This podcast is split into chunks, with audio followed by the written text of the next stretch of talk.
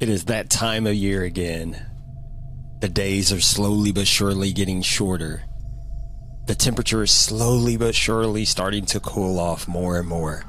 And before we know it, the leaves will start changing colors. That's right, folks. Fall is in the air. It's coming soon. And with the coming of fall is what many consider one of their most favorite holidays of the year Halloween. And of course, with Halloween comes some of my favorite things of all time horror movies. In this series, I'm going to share with you some of the movies that I consider to be foundational to my lifelong love of horror. Now, some of these movies are going to be older than some of you even listening to this show. That's okay. Just remember, these are the movies that lit that spark in me to love horror. Welcome to my horror history.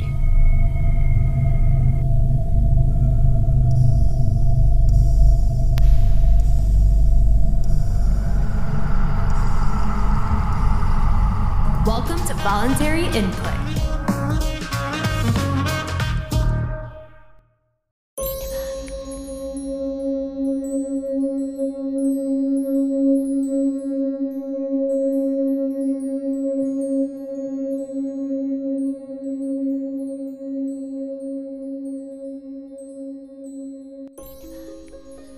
The movie opens with an ominous view of a home drenched in red lighting, but it slowly softens to review nothing more than just a home.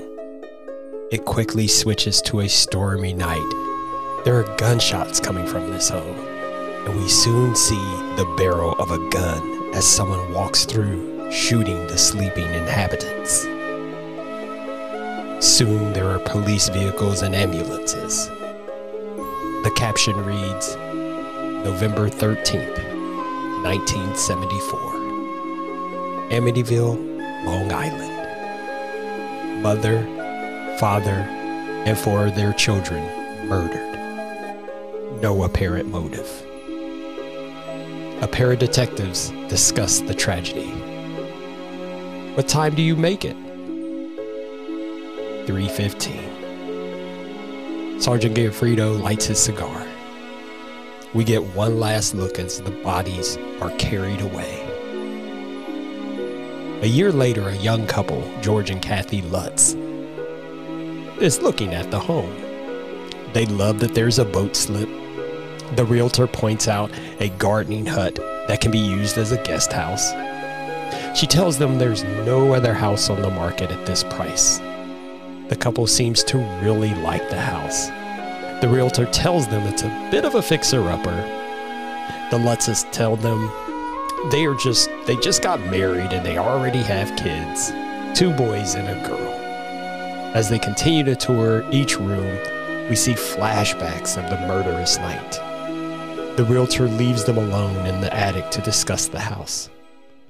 The wife asks if the murders that took place bother him. He replies, Nah, houses don't have memories. The realtor is obviously unnerved by this house. As she's finishing some paperwork in the kitchen, her papers are softly blown. She quickly leaves. Later on, the family is moved in. George Lutz comments on how his stepchildren are at least now calling him George. As they're unpacking, he asks Kathy where to hang their large silver cross.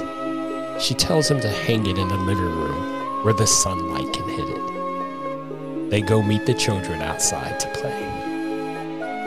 A priest, Father Delaney, stops by to visit.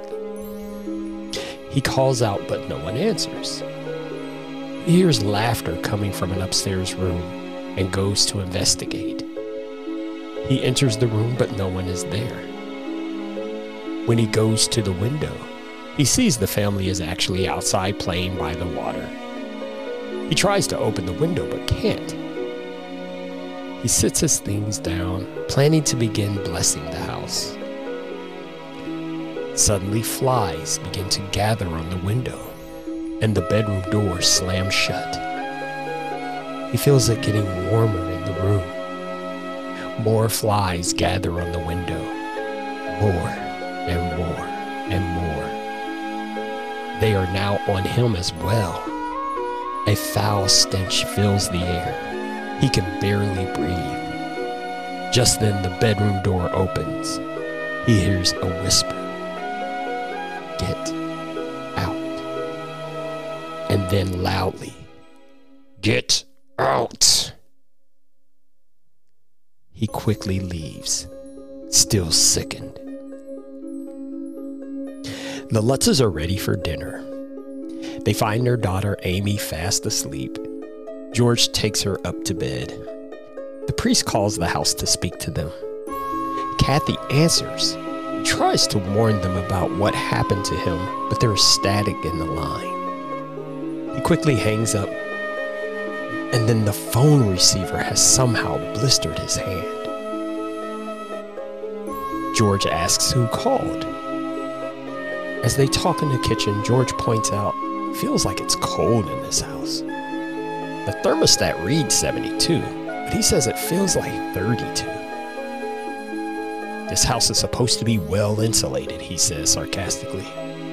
Gonna nickel and dime me to death. Kathy says she feels there's some draft coming up from the basement.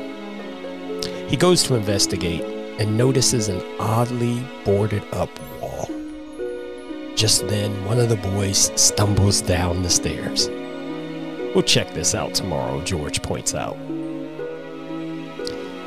Later, their daughter Amy comes into their bedroom. I want to go home, she says. Kathy comforts her and tucks her back into bed. Kathy turns out the light, and as she leaves and closes the door, a rocking chair in the corner slowly begins to rock on its own. George awakens at 3 a.m. He checks in Amy's room and notices the window is open, and the door to the boat slip is swinging in the breeze. He takes their dog Harry to investigate. No burglars. On their fourth day in their new home, Kathy comes home with groceries George is relentlessly chopping wood. She walks up and playfully tickles him. He rudely says, Don't ever do that. Not to a man with an axe in his hand. He eventually helps her with the groceries. Kathy mentions her aunt, a nun, is coming over. George isn't too happy about it. She then smells something odd. And then Amy suddenly appears and says her friend Jody and her are going to play upstairs. Kathy gets a chance to call the priest, Father Delaney. She's told he is not feeling well. She says he was supposed to come and bless the house, but he never showed up. She's told he was there. Maybe there was some sort of mix up. The family is gathered around one of the bathroom toilets there is a strong odor and a odor and a dark black tar looking water substance coming up from the toilet. Just then, Kathy's aunt is at the door. The kids let her in and then run off to play. She immediately doesn't feel well. The chandelier slowly rocks back and forth. She's sweaty and nauseated. She says she just can't stay and quickly leaves. As she drives away, she has to stop her car to get sick. On the fifth day, Kathy is painting and listening to music. George is making a large fire. He just can't seem to get warm. Kathy asks him to come to bed. The fire went out, he says. She tells him she hopes he isn't coming down with anything. He says he has to stay healthy for her brother's wedding. And he's becoming more and more short with her as he speaks to her. At 3:15 a.m., Kathy, Kathy suddenly sits up and screams, "She was shot in the head." George notices the time, and Kathy falls back asleep. Father Delaney and his young counterpart, Father Bolen, are on their way back to the house. Suddenly, their car goes out of control. It can't be slowed down, but also the brakes don't seem to work. They crash into a sign and come to a halt. Father Delaney notices a fly on the windshield. Back at the Lutz's house, the dog Harry is in the basement barking, and he just won't stop. Kathy's brother Jimmy is at their home. He's getting married. He's counting money over and over. Money that belongs to the caterer. He has to pay him in cash. He's obviously very nervous. It's his wedding day and he wants to get this right. George walks in. Her brother point out points out that George looks terrible. It's time to leave, and suddenly Jimmy's money is missing. They leave Amy with a babysitter because they feel she's sick. She notices, the babysitter that is, notices that it's freezing in Amy's room. Amy tells the babysitter she doesn't want to go to bed. She wants to play with Jody. The babysitter goes to Amy's closet and the door sl- suddenly slams shut. She can't get out and calls out to Amy. Amy calmly sits, staring at the closet door as the babysitter screams. The babysitter's knuckles slowly become bloody from knocking and screaming. And then suddenly, the closet light goes off. Kathy and George are at the wedding reception. George forcefully tells the caterer he will write him a check since Jimmy lost the money. He looks and feels terrible, so they eventually leave. When they return home, they find the babysitter still in the closet. They ask Amy why didn't she let her out? Jody wouldn't let me, she replies. George angrily asks who is Jody and yells at the boys who've come to see what's happening. He then snaps at Kathy. These kids of yours need some discipline. Amy says, Jody doesn't like George. George is downstairs trying to find Jimmy's money. It still isn't there. On the eighth day, Father Delaney is explaining to the church leadership what he's experienced. They don't believe him. He explains that the young man who killed his family testified he heard voices in the house that told him to do it. He says he's heard the voices and felt the presence. The leadership points out that half the killers in this country say the same thing. The voices told me to do it. It becomes apparent to him they don't believe him. He becomes enraged, but is quickly called out. He says he's worried about the Lutz family. But ultimately, they tell him they think he needs to take a vacation. On the 11th day in the home, George is still obsessively chopping wood. George's business partner Jeff and his wife Carolyn come to visit. Carolyn doesn't want to go any closer to the house. She says the house gives her the creeps. Jeff explains to George that no one has seen or heard from him in days and payroll needs to be signed. George is obsessed with sharpening his axe. Upstairs, Amy is playing with her dolls. The boys hang out the window, teasing her. Kathy laughs and asks what they are up to. Just then, the window slams down on one of the boys' hand, Greg's. It bleeds and the window is stuck. All of the adults try to open it, but they can't. Finally, we see that they've taken him to the hospital. Strangely, there are no broken bones. Kathy tries to talk to George about it as they lie in bed later that night. He ignores her as if he's asleep. But he awakens at 3:15 a.m. He walks through the dark house. He hears flies and finds hundreds of them on a window and coming into the house. He tries to close the window, but it's stuck. Suddenly, the front door blasts off its hinges. He tells Kathy to call the police. He goes back to the room.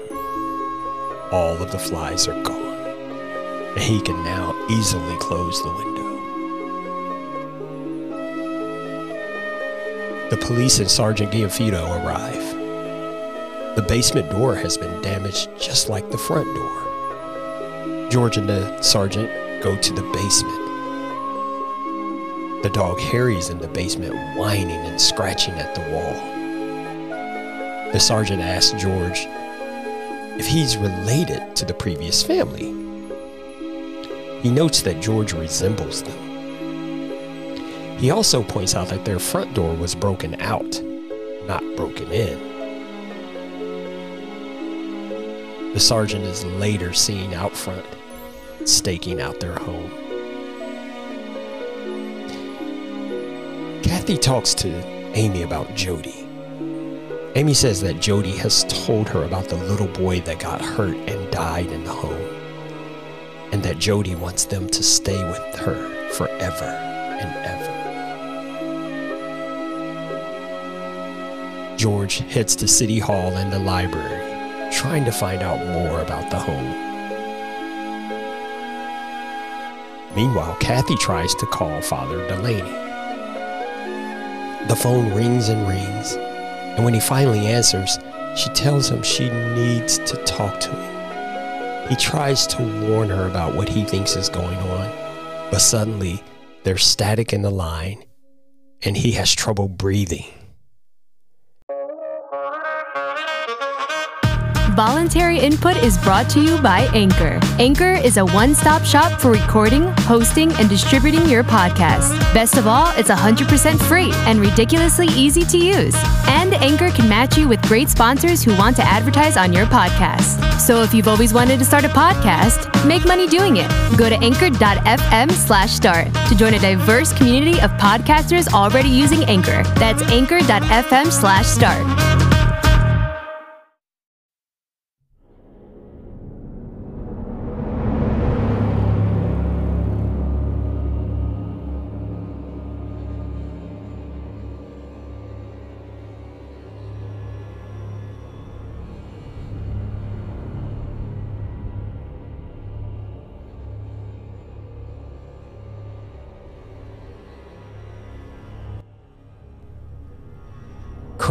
Kathy begins to pray.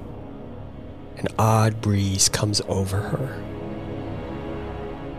Suddenly, there's someone scratching at the window. A neighbor holding a six pack of beer says that everyone in the neighborhood wants to welcome them here. She excuses herself as the phone rings, but again, there's static in the line. She hangs up, and when she returns to the door, the neighbor with the beer has mysteriously vanished. George stops by a bar to meet his partner, Jeff. Jeff says George looks awful. Just then, the bartender spills their beer. He says he's sorry, but George looks just like the young man who'd murdered his family in the house. He apologizes and gets them more beers. Jeff is very upset with George. Their business is falling apart. He says he'd warned George about all of this marrying a woman with kids, buying a big house, and so on. He says George is taking on too much. George, filled with rage, punches him. Later in the night, Amy is in her room singing, Jesus Loves Me. Kathy smiles and walks in. The rocking chair across from Amy is slowly rocking, but suddenly stops. Kathy asks who she is singing to, and Amy tells her, You scared Jody, and tells her that Jody went out the window. Kathy says she'd better check to make sure she's still not out there and goes to the window. There is a quick, low growl, and a pair of glowing eyes can be seen quickly moving away, frightening Kathy. Back at the bar, George and Jeff have been joined by Carolyn, and George is explaining some of the many odd things that have been happening at the house. As Carolyn thumbs through a book George got from the library. Just then, Carolyn finds a historical record about the house being built on grounds previously used by witches.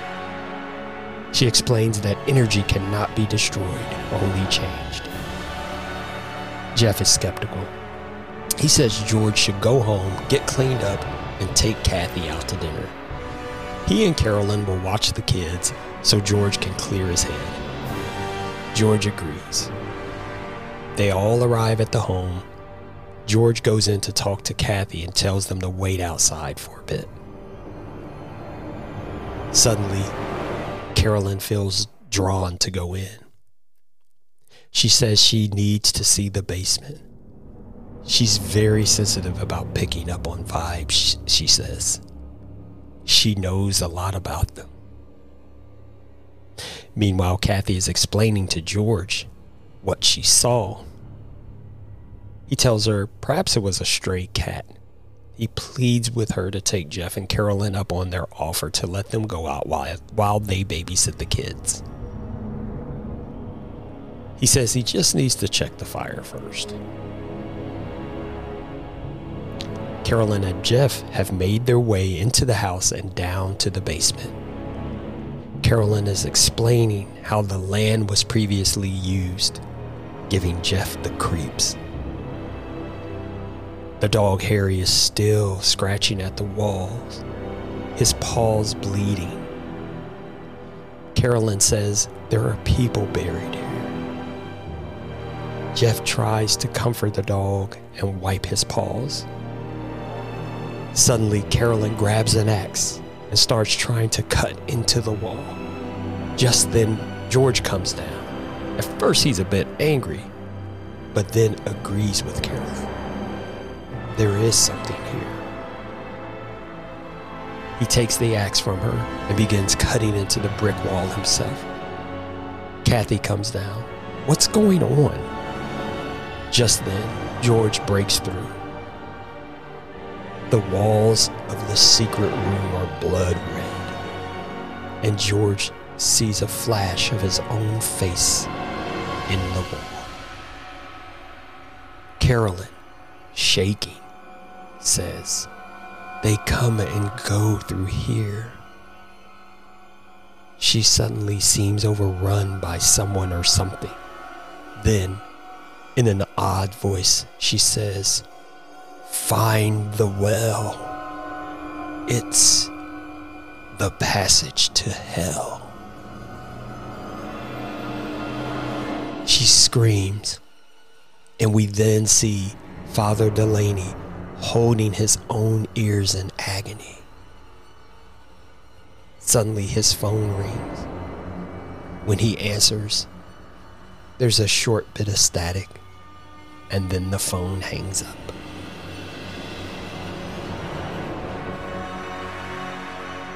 Kathy's explaining to George he heard that voice. He knows whose it is. They have to do something now. They make their way to the living room. The cross they hung when they first moved in is now completely black with soot and upside down. The sergeant has been outside watching. He notices shadows as George and Kathy walk through the house with the cross, praying blessings out loud. George suddenly drops the cross. When Kathy grabs it, there are welts on her hand. On day 17, young Father Bolen is explaining to Father Delaney that he believes we all make our own demons in our own minds. He says he knows fear and he's seen it. Delaney gives him a pretty doubtful look and walks to the altar to prepare a prayer. As he prays, some of the statues in the church begin to crack and crumble. He prays louder and louder, and then a piece of one of the statues breaks away and strikes him in the face, blinding him. On the 18th night at 3:15 a.m., George is awakened to what sounds like military marching drums. He makes his way downstairs and the drums suddenly stop. He stumbles over a dragon statue and falls. He says aloud, What do you want from us? This is my house. A storm rolls in, awakening Kathy. She goes to Amy's room and finds George standing over her with a bloody axe. He turns to Kathy and swings to hit her in the head as she awakens from this nightmare. But it's still storming outside, and George is back in bed with her. On the 19th day, we find George in front of the fireplace. He screams, I'm coming apart. Kathy comes to check on him. He says he was just dreaming. He's okay but she notices what looks like bite marks on his foot. He explains he had just tripped. He tells her to stop nagging him, and it's always so cold in the house. As he adds more wood to the fire, Kathy says she wants to leave, and will he please just leave that fire alone? He tells her she's the one that wanted the house, and this is it. He slaps her then returns to adding more wood to the fire. Kathy goes to the church looking for Father Delaney. She meets Father Boland, who tells her that Delaney has gone on vacation. She begs to see him, but Boland tells her it's out of his hands. The sergeant has also began following Father Boland. Boland meets Delaney at a park He's obviously broken. He's solemn and doesn't speak as Boland tries to speak to him cheerfully about his mail and maybe having lunch at this park sometime. Finally, Boland leaves and runs into the sergeant, who asks to speak with him. He says he's trying to figure out what's going on with Father Delaney, but Boland tells him there's nothing to try to figure out and simply leaves. Kathy begins to look into the murders herself that occurred at the house. On one of the microfilm slides she's obtained, she sees a picture of the murderer, and it looks just like George. This upsets her, so she quickly heads home. Meanwhile, George is home sharpening his axe and then digging a hole in the front yard.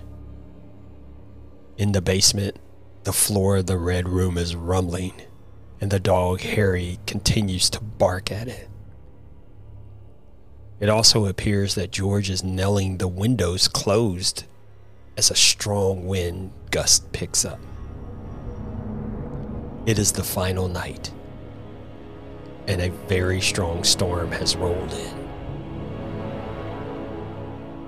Kathy finally arrives home it is pouring rain, and George is checking on the boat. Kathy stumbles as she runs into the house, screaming. Once upstairs, she looks out the window and sees George walking back to the house carrying an axe. He sees a menacing creature in one of the upstairs windows. He quickly runs into the house calling for Amy, axe in hand. As he makes his way up the stairs, Blood can be seen seeping from the walls. Obviously, Kathy believes that George is going to try to harm the children with the axe, so she's hidden them in a small room in the attic. George begins trying to chop through the door. Kathy comes up behind him and grabs him. He turns and almost strikes her with the axe. But then he quickly realizes it's her. He says he would never hurt her. She says she saw his picture in the newspaper that she had been looking at. Just then, a bolt of lightning strikes the house, busting out one of the windows. They grab the children and quickly make a run for it. More and more blood begins seeping from the walls. The floor of the red room in the basement explodes. As they try to make their way down the blood covered staircase, the entire house shakes and rattles. The front door is stuck closed, and they and at first they can't get out. They finally make their way out to the rain, into the rain. They make their way to their van. Amy cries out, "I want Harry," who's still down in the basement.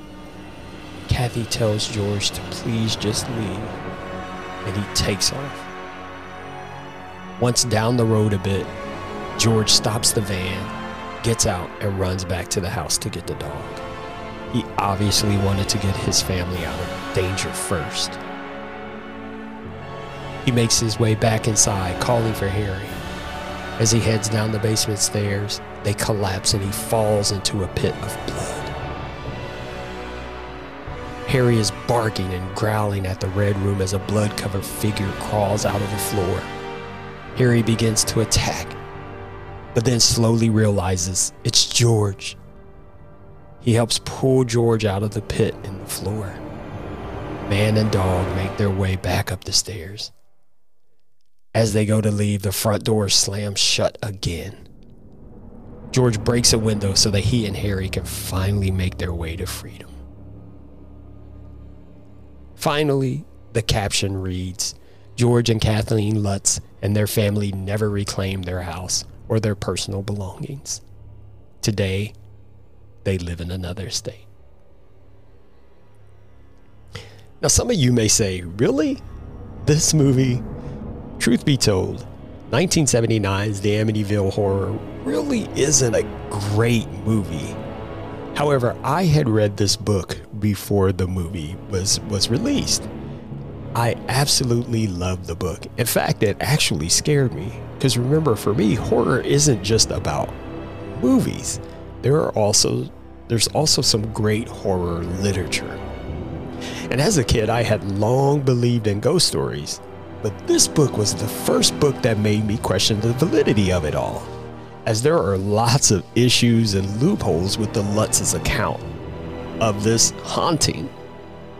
Inconsistencies and rumors of alcoholism and possibly even some abuse within the family.